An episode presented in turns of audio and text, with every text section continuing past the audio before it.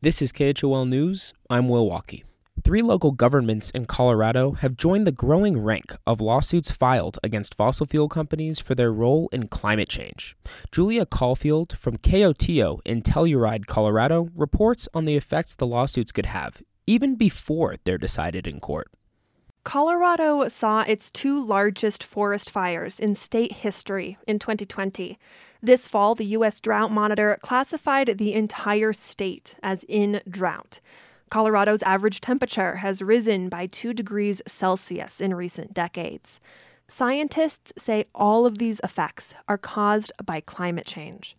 While the statistics have an impact from an environmental standpoint, according to Hillary Cooper, they also affect the pocketbook of state and local governments our roads are deteriorating faster than they have in the past from extreme temperatures. And then, of course, the effects on our economy of extreme weather and especially drought conditions and the effects that that has on the ski area's ability to operate and then also our farmers and ranchers. Cooper is a county commissioner in San Miguel, a rural county in southwest Colorado, home to both ranching communities and mountain ski towns. Cooper says the changes in climate mean the county needs to budget more for climate mitigation. And she says they had a choice. Either going to our taxpayers and increasing their taxes, or we can go to these companies who are making massive profits and make them accountable for at least a percentage of what it's costing local governments.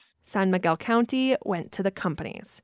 In 2018, San Miguel County, along with Boulder County and the City of Boulder, representing both urban and rural parts of the state, filed a lawsuit against ExxonMobil and Suncor Energy to make them pay a portion for the price of climate mitigation on the local level.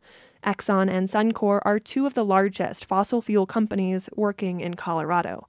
Similar cases have been filed in California, New York, and Hawaii, to name a few, though none of them have been decided in court yet. But the Colorado lawsuit is the first to be filed by governments in a non coastal state. Marco Simons, general counsel at EarthRights International and part of the legal team in the lawsuit, says they wanted to tell the story of climate change from a different perspective. It's not just about sea level rise and it's not just about coastal communities. And there's a range of climate impacts that are visible to many folks in in Colorado, whether that's the, the changes in precipitation and snowpack or the damage to forests, heat waves and wildfires. Simons says the first aim for winning the lawsuit is to collect damages for San Miguel and Boulder. But there's a secondary aim too. His hope is that by shifting the costs of producing fossil fuels onto the companies, the lawsuits can also shift their behavior whether that's cutting back on the harmful activities and or to raise the price of the products that are that are causing those harmful effects so that if they are continuing to sell fossil fuels that the costs of, of the harms of those fossil fuels would ultimately get priced into them. The litigation process is long filed two years ago, the Colorado case still hasn't been approved for a trial. But policy experts say such lawsuits are having an impact already.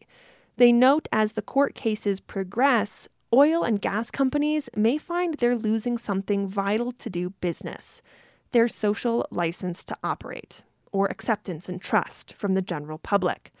Attorneys representing ExxonMobil and Suncor in the lawsuit did not respond for comment, neither did Suncor Energy.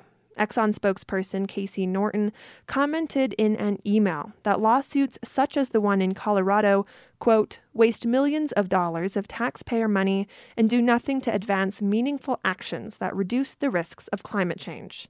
But with the potential loss of a social license, oil and gas companies might be forced to change direction or risk losing investment. That's according to Patrick Parenteau, a professor of environmental law and former lawyer with the Environmental Protection Agency. He says the banks that finance the oil and gas companies are looking at the rising number of lawsuits. And of course, they're looking at the science, and they're beginning to get nervous you can begin to see that the financial institutions are going to be disinvesting in oil and gas and reinvesting in renewables. So I think these cases could actually result in a major disinvestment in, in these companies that will push the energy transition that we're seeing happening already even faster. Time will tell if the tides are turning on the oil and gas industry. Until then, San Miguel and Boulder counties, the city of Boulder, and all their residents will be stuck with the bill. In Telluride, Colorado, I'm Julia Caulfield. This story is part of a series with the Rocky Mountain Community Radio Collective about fossil fuel usage in the West.